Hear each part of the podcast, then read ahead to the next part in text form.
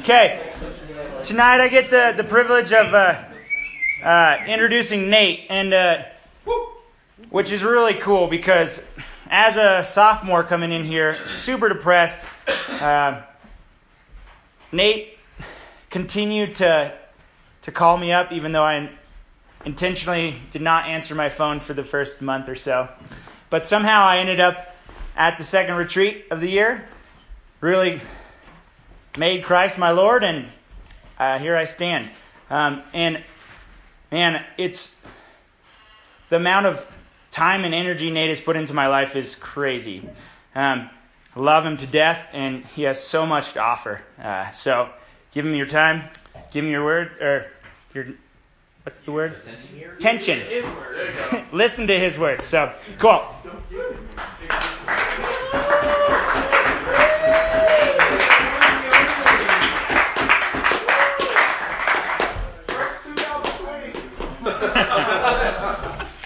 All right.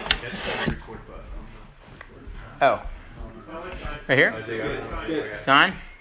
All right, guys. Well, I get the privilege of talking about confidence in a chaotic world. That's the title of this Confidence in a Chaotic World. And going into this week, Nobody knew what was going to happen in our nation with this election. And coming out of the election, I'm not sure anybody knows what's going to happen with this nation. I checked the news today, and the headline was The circus is still happening. There's still riots going on and craziness. This week has been uh, an example, it's been an illustration of the reality that this world is chaotic, right? And our nation is chaotic. And to be honest, a lot of times we are absolutely wrapped up in it.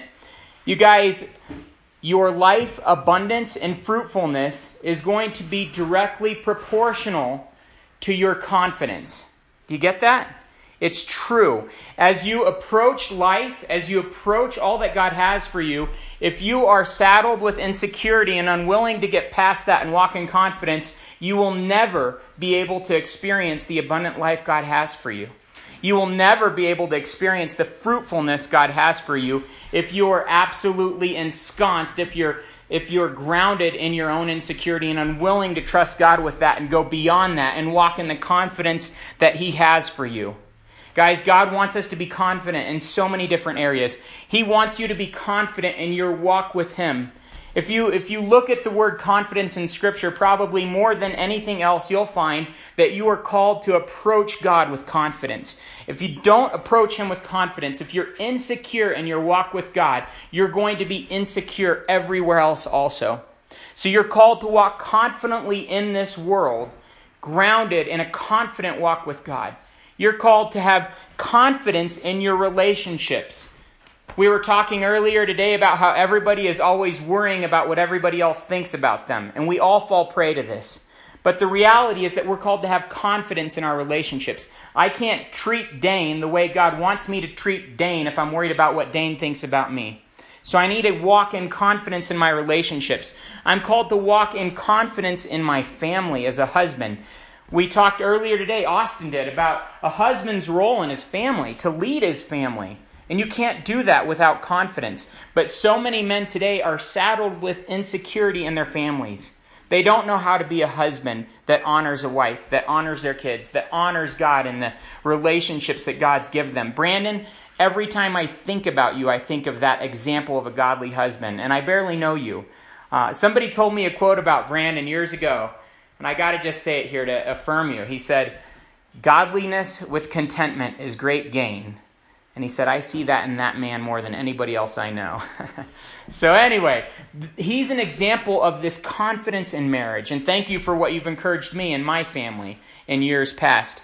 God has called you to be confident in your fellowship with other believers, He's called you to be confident in the ministry He's called you to. Every one of you has been tasked with the Great Commission. As a disciple of Christ, you're called to make disciples of all nations. That's not just for your pastor.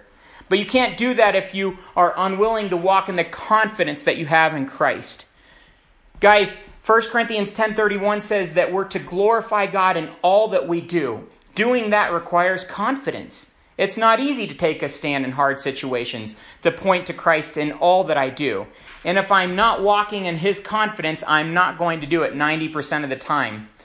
I say all this to let you know that if you want to walk in confidence in the chaotic world that we find ourselves, pay attention tonight. A whole lot is on the line. We're going to be specifically talking about some areas that Peter challenged the early church of his day to walk in confidence in. Guys, masculine passivity is paralyzing the body of Christ, right? We're called to break that cycle, to walk in the confidence God has for us at this time in human history. Acts 17, 26, and 27, we quoted a lot, says that we were put here for this very time that the people around us would find Christ. We cannot afford to walk in insecurity, passively refusing to walk in the confidence that God has called us to walk in, missing the opportunities that He puts all around us. So, guys, a lot of men, when we talk about confidence, have baseline lack of it. Does that make sense? Guys are thinking about things that they struggle with, secret sin that they think nobody else has ever dealt with, which is not true. Most men have dealt with it, and the first step to beating it is getting with another guy and letting him know that you're dealing with it, getting some accountability. But I want to put all that behind us and say, right now, your confidence starts with God his work and his, his word. He's begun a work in you that he will bring to completion. The gospel alone is where confidence starts. You are nothing on your own, but through Christ you're his son. Because you've put your faith and trust in him, you're his son and you can confidently walk with him in this dark world. If you've never taken that step, I would encourage you tonight to put your faith and trust in Jesus Christ alone. You will never have confidence until you do. You might have arrogance, but not true confidence. Okay? So it starts with Christ. Guys, confidence is critical. We are called to confidently serve God in every context and every circumstance. And we're going to look at that. But I wanted to start by turning to 1 Peter. I'm going to be jumping around a lot, so there's not just one passage that we're going to read. But we're going to be looking at some of these themes as they come up throughout the whole book. But there's kind of a key verse that to me is my foundation for confidence, and I think it will be for you too. And that's chapter 2, verse 25. Okay? So let's turn there and read that together, and then we'll keep going. But 225 says, For you were like sheep going astray, but you have returned to the shepherd and overseer of your souls. Isn't that incredible? The shepherd and overseer of your souls? Can you be confident knowing that he is the shepherd and overseer of your soul? Could anything steal that confidence from you if you're convinced of that? Our confidence starts with him. Now, I want to talk about this because it's easy to get our confidence in the wrong things, isn't it? What are some of the things that we put confidence in? President. The president, a career, what else? Broncos. The Broncos, it's true. Not last week, I guess. Uh, any other areas that we put our confidence? Our own talents and abilities. Our own talents and abilities, ourselves. What else? Popularity. Popularity. Achievement. Achievement. Yeah, money. Money, right? All these things let us down. None of these things offer true confidence. Guys, if your confidence is in the wrong things, it will always let you down. And it will let you down big. Tell you an example. Every year I do a daddy daughter dance with my daughters, and I always think, I've taken a dancing class, I'm getting a little better each year, so I'm not going to be that bad. I have false confidence. And I get there every year, and there are one or two dads that rock the dance floor, and they make every other guy there feel absolutely insecure. Okay, it happens every single year. And I find out every year my confidence is complete ignorance. it's misplaced. There's no reason for it when it comes to that dance floor. Right? I don't have so I just sit there and like kind of like act awkward for 3 hours. But uh, I have no confidence by the end of the night. Guys, you were lost and insecure. Now you can rest confidently in his capable hands. Now, this is where we pick up Peter. Peter is writing to, to Christians that are dispersed throughout the Roman Empire, and they've faced persecution for many years now by different emperors. And at the time that he's writing this, Nero is the emperor. This is the guy that makes human candles with Christians. Okay? This is the guy that feeds Christians to lions. Do you think they have a lot of confidence in the world that they're living in? Right? Hillary, Trump, I'll take either of them any day over Nero. In fact, Nero ends up beheading the guy that wrote this letter, Peter, obviously after this letter was written. So these people had every reason to lack confidence in the world that they lived in. But to these people, Peter calls them to stand firm in any context and in every circumstance, serving God. It wasn't just to, to be happy, there was a purpose to their confidence.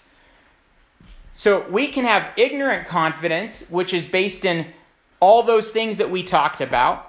That comes easy, that comes naturally, it's kind of effortless because we're proud. It's easy to convince ourselves that in spite of a lifetime of proof to the contrary, we got it covered, right? I got to give you this, this hilarious story that totally proves this point. When I was young, my dad said, Never pick up a snake with a heart shaped head. Okay, if you see a snake with a heart shaped head, it's a poisonous snake. I think he's right. Right, right Russ? Maybe Russ was a wildlife biologist, so he's probably right. I incorrectly, years later, assumed that if a snake didn't have a heart shaped head, it was safe. So, can we show a picture of a snake that I picked up in Nepal? So I was on a mission trip in Nepal in 1997, and I found a beautiful little brown snake. Isn't that guy cute? Beautiful, right? It doesn't have a heart-shaped head. Looks like my thumb. It was docile. It wasn't. It wasn't upset. It wasn't difficult to catch. I caught it, and I thought I'd play a trick on the girls in our team.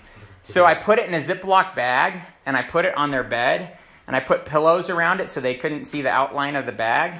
And I thought, this is great. They're going to come in and see this snake on the bed. The Nepali hosts came home before us, freaked out, and started saying, very, very dangerous, very, very dangerous. They take it outside and they beat it to death with sticks, okay? And I thought, what do they know? I had all sorts of ignorant confidence. So, about a year ago, my wife says, You should uh, Google what kind of snake that was, because I've always told the story. So, I Googled like brown snakes, Chitwan, Nepal, you know, and I found this picture and I said, That's it right there. Let's see what kind of snake it is. It's a lesser black krait, okay? Some lists put kraits in the top 10 most dangerous snakes in the world. Isn't that crazy? and they kill lots of people. All right, that was ignorant confidence that could have ended my life 19 years ago, right? My encouragement to you is that ignorant confidence will kill you. So don't go there. You need to have authentic confidence, right? I'm going to quote um, an infamous theologian. How many of you guys uh, have ever watched The Three Amigos? Infamous. It means more than famous. Remember that? One of my favorite lines. All right, the infamous theologian is Charles Darwin. You ever hear of him? He said, Ignorance more frequently begets confidence than does knowledge. Good quote. Uh, I wish he would have applied it to some of his own theory. But ignorance more frequently begets confidence than does knowledge. It's easy to get trapped in ignorant confidence. My challenge to you is to not go there, but to make sure that you're grounded in authentic confidence. If you're not, you will not thrive in this chaotic world. If you are, you will thrive in this chaotic world. Okay, mindlessly putting your confidence in yourself, your emotions, your circumstances, other people, our nation, our politicians, anything other than Christ, His Word, and His work is dangerous. Authentic confidence takes discipline. It takes reminding yourself every time your own self wants to prop up ignorant confidence, saying, My confidence is in what? It's in the Lord, it's in His Word, it's in the work that He's done in my life and is doing in my life. My confidence is in Him alone. Remember what Paul said in Philippians 3 3 I place no confidence in the flesh. If anybody could, it was him, but he didn't. His confidence was in Christ alone. He said, I'm not picking up the lesser black kraits. My confidence is in the right thing. It's not ignorantly placed, it's in God alone. My challenge to you as we talk about being confident in a chaotic world is to ground your confidence in Christ alone, in His Word alone, in His work alone. If it's not grounded there, you will crash and burn every single time. Okay? Now, grounding your confidence there, you can walk with, contact, with confidence in any context and I'm going to talk about uh, kind of the natural context of our world, the political context, if you want. Peter's audience was facing confidence killing issues like Nero, a murderous Roman ruler, persecution throughout the empire. Like I said, if anybody had reason to lack confidence, it was them. But to them, he calls them to trust the overseer and the shepherd of their souls. Last week, before the election, I put a verse on Facebook, Psalm 119, 8. It says, Not to trust in princes, but to trust in the Lord. Again, our confidence can't be in the wrong place, it has to be in the right place. Now, you're in a dark and chaotic world, and it's for a reason. Do you remember how Jesus said in John 17 that he didn't want to take you out of the world, but he wanted to leave you in the world? that he actually sent you into the world? That the world would hate you because it hated him? Do you remember all that stuff? It's true. You've been sent into this world, and now that you're here, regardless of the context, you're called to walk in confidence with him. All right? So how do we do that? In 1 Peter 2:13, we're told to submit to every authority for the Lord's sake. We're called to live at peace with everyone as much as it depends on us. So we're called to walk in authority to the governance of this world as long, and I'll mention this in a minute, as it doesn't conflict with our call to obey Christ. But we're not here to wreck things up politically. Does that make sense? We're not here to get sidetracked on political issues. And believe me, if ever there was an area to sidetrack me, that would be it. But we're called to walk in confidence, peacefully, submitting to the authorities that be. And it's easy to think, well, we're supposed to do that with godly authorities. But remember who the authorities were when Peter wrote this. we're talking Nero, right? We're not called to get our focus on the here and now. We need to keep our focus on Christ. In 1 Peter 2:15 it says that while we're here submit to earthly authority according to the Lord's will silencing the ignorant talk of foolish men. What's at stake here is our reputation. God wants us focused on Him, glorifying Him in every situation, not getting sidetracked with earthly things and blowing our witness with non Christians by getting sidetracked on earthly things. Does that make sense? So, as we consider walking confidently in the context of this nation, of this world, we're to do it peacefully in a way that doesn't sidetrack people from the whole reason we're here them finding Jesus. Right? A verse later, he says that while we're here, we're to submit to earthly authority within the Lord's freedom. We have freedom, right? We're not bound by the rulers of this world. And this is where things get really important. In Galatians 5 1, we're told to stand strong in our freedom. In Galatians, Paul was talking to people that had infiltrated the church, and they are telling them that they had to fulfill the Old Testament law. He said, Have nothing to do it with it. Stand strong in your freedom. Don't let anyone make you a slave. That same principle is true throughout our lives, though. And there will be times when our government or when our nation or when the powers of this world will say, you cannot do what God has called you to do. I've been in a country, where, the one we just talked about, where I was not allowed to share my faith. And I did. I did not say, well, the government said not to share my faith, so I won't. I lived in, uh, in submission to the authority of the government. I tried not to speed. We didn't eat beef the whole time we were there as much as we wanted to. We obeyed the laws of the land, but when it came to what God told us to, we were free to obey God rather than men. Okay, Acts 5:29, the apostles do this, right? They obey God rather than men. And guess who was there doing that when he was told to stop testifying to God? Peter, the author of this book. Now, he's telling us to do the same thing. Live in submission to authority, but you are free in Christ to follow him, to make him known in your context. Does that make sense?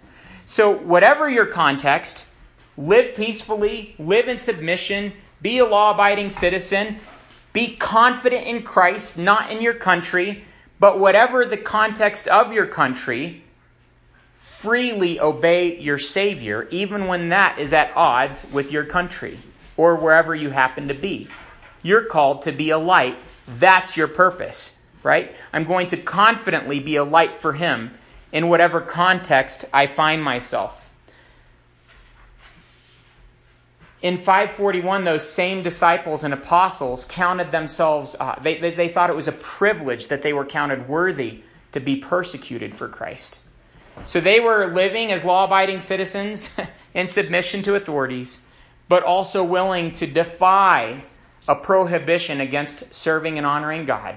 And they felt that they were um, blessed to be able to do that. And Jesus promises us that too. Remember in Matthew 5 that you're blessed even when people persecute you for his name's sake. My encouragement to you is that in your lifetimes you will face persecution. I promise it in those contexts, serve him.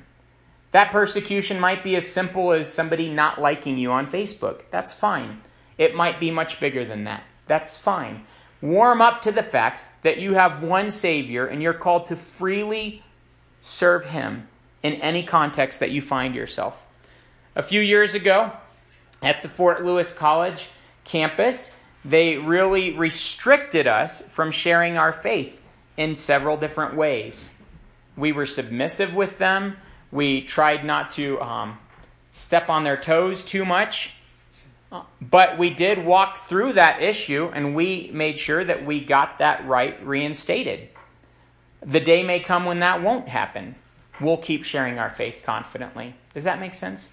I know of a student that almost had to drop out of school because of their faith in Christ, because it, it was at odds with something that was happening in their program that they are being required to be a part of. And that student was willing to back down in order to honor Christ. A lot of you are going to have to take stands like that, guys. A lot of you will. And my challenge is your temptation will be to passively abdicate and back down. God has called you to be men that will confidently step up and take that stand for Him in the midst of a society that wants to destroy you. Are you going to take that stand? Take that stand, guys. Confidently take that stand in whatever context you happen to be. Okay, next we're going to talk about being confident in any circumstance that we find ourselves. So, not just the context that we're in, but the circumstances that we're in. Uh, throughout First Peter, we see about th- we see many different references to this. Again, these people are facing incredible persecution. Uh, even today, around the world, there's a martyr about every five minutes. They say things aren't very different than they were then. Expect it; it's coming. Rejoice in your ability to honor Christ, whatever that context. Peter tells them in, in all these different circumstances honor God when persecuted for your faith and do it this way. I want to walk this out. We're not just bearing it because we have to, but we can honor God confidently the way God wants us to honor Him. In other words, confidence is going to inspire some of these characteristics. Here are some of the characteristics that Peter challenges them to exhibit in the face of persecution between chapters 3 and 4. He tells them to stand strong in their faith, fearlessly, being gentle, being respectful, being clear minded, being armed with his attitude. We'll talk a little bit about why that's important later. Being committed, you're not backing down because it got hard being self controlled, loving, rejoicing. Can you rejoice in the face of persecution? Praising God and persevering. Isn't that incredible? So, whatever our context might be, whatever our circumstance might be, we're called to walk that out confidently in these types of way, uh, ways. We're called to be fearless, to be gentle and respectful, to be clear minded, to be armed with his attitude, committed to Him, self controlled, loving, rejoicing, praising, and persevering.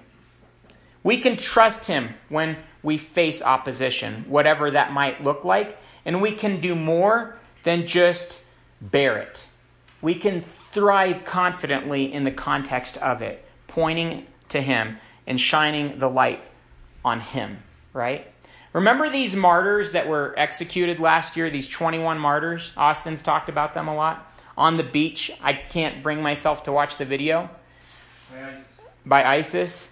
I got to interview uh, one of the speakers with International Christian Concern. He went and visited with the families of those guys and got to talk about how these men were singing praises to God as they were beheaded on that beach. They'd been given a month to recant. Can you imagine? You're put in a room, you're told a month from now you'll be beheaded if you don't reject Christ as Lord. And for a whole month you say, You cannot make me reject my Savior. I'm confident in Him alone. And you go to your death praising Him, joyfully pointing to Him whatever circumstance you, you face. Don't you want to be like those guys? Um, I'm not saying that it's going to come to that anytime soon in our nation, and I'm not saying it's not. And I don't know, but many of you might be called to nations where it is a very real possibility. Austin and I were in a country that's pretty safe in the Middle East. There have been martyrs there, and in fact, there had been right before we were there. And uh, yeah, Roger, my father in law, here too. The three of us were there. And we had to leave our hotel at about midnight one night to get uh, a late night trip back to the airport. And uh, we didn't speak a word of that language. They didn't speak a word of our language. Do you remember that trip? And I remember leaning over to Austin saying, I hope this guy isn't taking us where they take the missionaries. um, I felt insecure. But you know what? Even if it had come to that, I pray that God would have helped us confidently point to Him. Okay, so you're called to, to confidently serve God, whatever the context you're in. And you're called to confidently serve God in any circumstance that you encounter. And in this church, their context was Nero and their circumstances were intense persecution, right? Ours might not get to that, but whatever they are, we can confidently serve God in them. And that's the, the emphasis here is serving God. We're not just confidently persevering, but we're confidently serving God. In the middle of this book, we we see this incredible uh, encouragement, challenge to give an answer for the hope that we have to anybody that asks us, right? And doing that involves evangelism. People aren't going to ask you about the hope that you have if they don't know you have any hope, right? So this kind of presupposes that we're shining brightly for Christ. We're serving Him in our context, in our nation. And as we serve Him, we're serving as an example for other believers also. It's not very often that you see people shining for Christ, is it? I mean, there's a guy on campus that that he's just a precious student. Most of you don't know him. Um, he'll text me often and say, Nate, I'm praying for you and your family. Just a neat guy. And uh, he always says, What I like about your ministry is you guys are up here doing it. A lot of people talk about it, but you guys actually come up here and do it. And that's kind of a sad statement because I wish everybody was up there doing it, right? And we're not the best. We're not the only ones up there doing it. I know there are others that that do even better than we do. But my point is is you're called, whatever your context, whatever your circumstance, to be an example to other believers. In 1 Peter 5, Peter gives this incredible encouragement to leaders. Other than Christ's encouragement to leaders in Matthew 20, it's my favorite leadership passage in the New Testament. And he implores them to lead with sincerity, humbly, putting others first, being examples for the flock.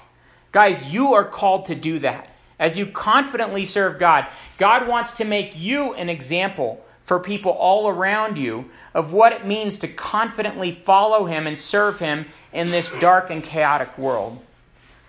So, my encouragement is will you accept that, that commissioning from God to stand up as a man and be an example that others can follow. Do you remember what Paul said in 1 uh, Corinthians 11 1?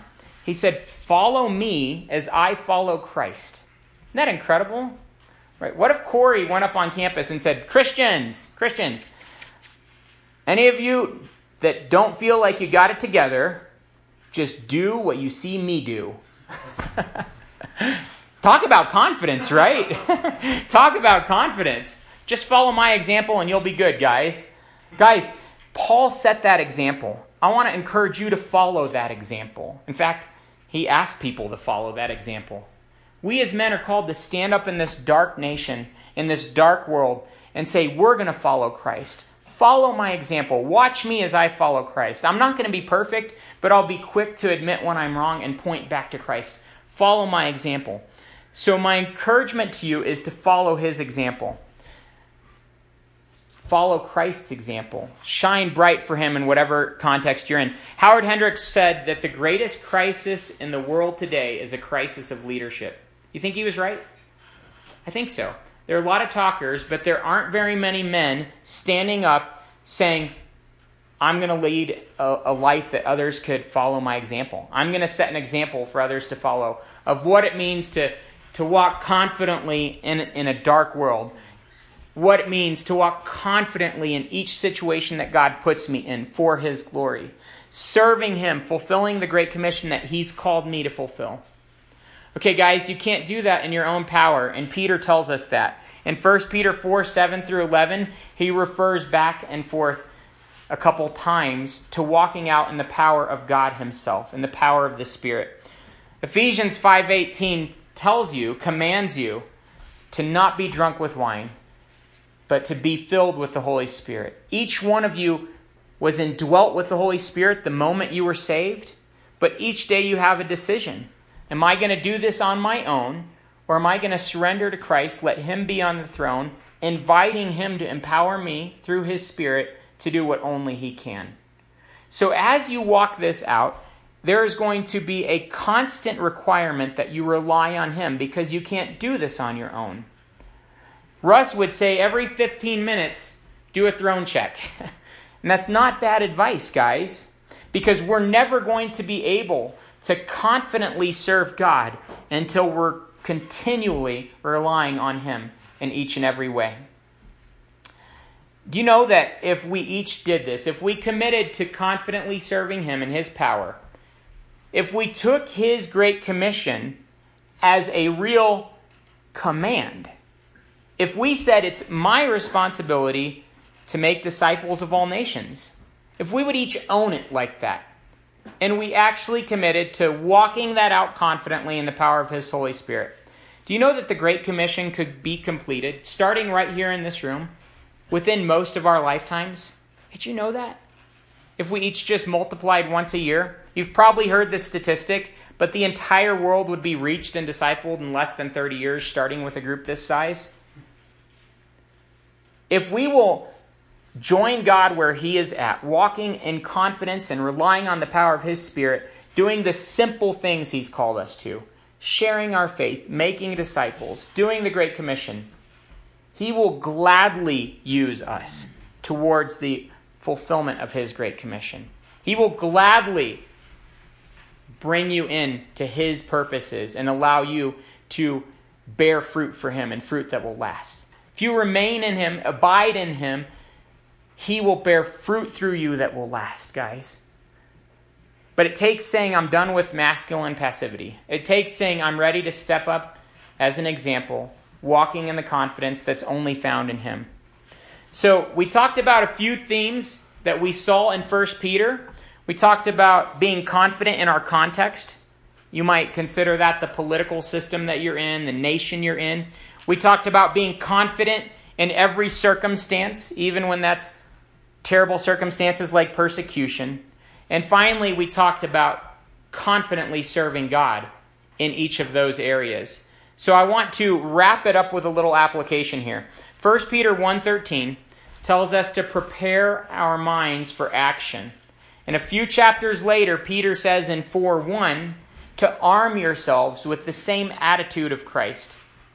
Right? So we're going to be prepared for action. We're going to confidently engage this dark world with the gospel of Jesus Christ. And as we do that, we're going to arm ourselves with Christ's attitude, right? We're prepared for action, we're arming ourselves with his attitude. In Philippians 2 5, through 11, we're told the same thing to have the same attitude that Christ had. And we see what that attitude was. You know what the attitude was?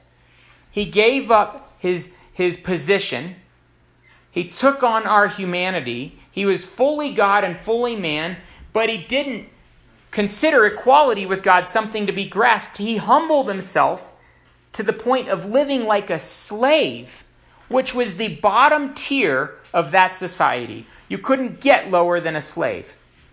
This is like each one of us saying, I am willing to humble myself to be considered the most despicable thing in my society. Jesus did that, and he went on to face death for us. And we're implored to arm ourselves with that attitude. My reputation isn't what matters. My life isn't what matters. I'm going to arm myself with the attitude of Christ and walk out the action that he's called me to walk out. That's what Peter was telling these people. It's important to prepare ourselves for action and to not be grounded in ignorant confidence like we began with. I want to tell you a short story of a man that had um, a proven track record that gave him incredible confidence. And then I'm going to challenge you with an application and we'll wrap this thing up. So, former French Prime Minister Georges Clemenceau fought many duels. And at this point, he'd never lost because he was still alive. On one occasion, he surprised his second by asking the attendant at a Paris railroad station for a one way ticket to the duel. Isn't that a little pessimistic? asked the second. Not at all, Clemenceau replied. I always use my opponent's return ticket for the trip back. Great. Funny story that I found at Bible.org, right? But it illustrates this, this, this uh, grounded confidence, right? And I want you to prepare your minds for action and to have a grounded confidence with a game plan as you leave this place. So here's what we're going to do tonight. I'll close this up after I explain it. Tonight we're going to put a little time into writing out some purpose statements as men, okay? And we're going to write out some game plans for actually putting this stuff into practice. Walking confident in our nation, walking confidently in every circumstance, confidently serving God, when it comes to His Great Commission. Being willing to humble ourselves and do what He calls us to do, regardless of what society says about us. We're going to get alone after this. I mean, you can do it in groups. You can talk. It doesn't have to be like you're alone in a, quarter, in a corner quiet. But we're going to just take some time to work through a few questions and then summarize a statement on the back of this paper. We're going to do that instead of discussion groups, and I think it's going to be incredible. I think you'll walk away with a game plan to have that strong confidence grounded in God's Word. Because every single question is going to take you back to a key passage that you can make a foundation that you can have confidence in when you consider your life purpose. You guys excited about it? It'll be a good way to take some of this stuff from this weekend and put it into practice. So, guys, uh, Peter's challenge to stand confident in a chaotic world was obviously an incredible challenge to those people at that time when Christians were being turned into human candles and fed to lions. But it's equally important that we get Peter's message today. It's equally important that we commit to walking confidently in our nation in any context. It's equally important that we commit to walking confidently in every circumstance that we find ourselves. And it's equally important that we commit to confidently serving God, making our life ambition His great commission. The outcome of this, guys, the abundant life. Don't you want the abundant life Jesus promises? Bill Bright said that. There are no happy disobedient Christians, and there are no unhappy obedient Christians. If you feel like you're missing out on the abundant life, and I read a statistic that was just crazy a few years ago. It said that only 9% of Christians feel like they're getting out of their walk with God what they hoped they would. Isn't that devastating? In other words, 90 plus percent of Christians feel gypped in their walks with God. Well, it's probably because they're not doing this right here. They're not confidently basing everything in Christ alone and letting that inspire everything they do wherever they go. The, the fruit of doing this, guys, so I want to really encourage you to take this step tonight to, to write out this purpose statement, this game plan, the fruit of walking this stuff out in His power, focused on Him alone, is the abundant life. It's the fruit of the Spirit love, joy, peace, patience, kindness, goodness, gentleness, faithfulness, self control. It's the Great Commission completed in our lifetimes, even. And it's hearing Him someday say, Well done, good and faithful servant. And I want to hear that, don't you? So let's take this tonight, let's put it into practice, and let's leave this place willing to confidently turn this world upside down for Him. I'm going to pray, and then uh, I guess we're going to break up into discussion groups. Jesus, I thank you so much for this opportunity to be here tonight as men. I pray that you'd turn each of us into the confident world changers that you want us to be. Jesus, you're so good to us, and it's in your precious name we pray. Amen.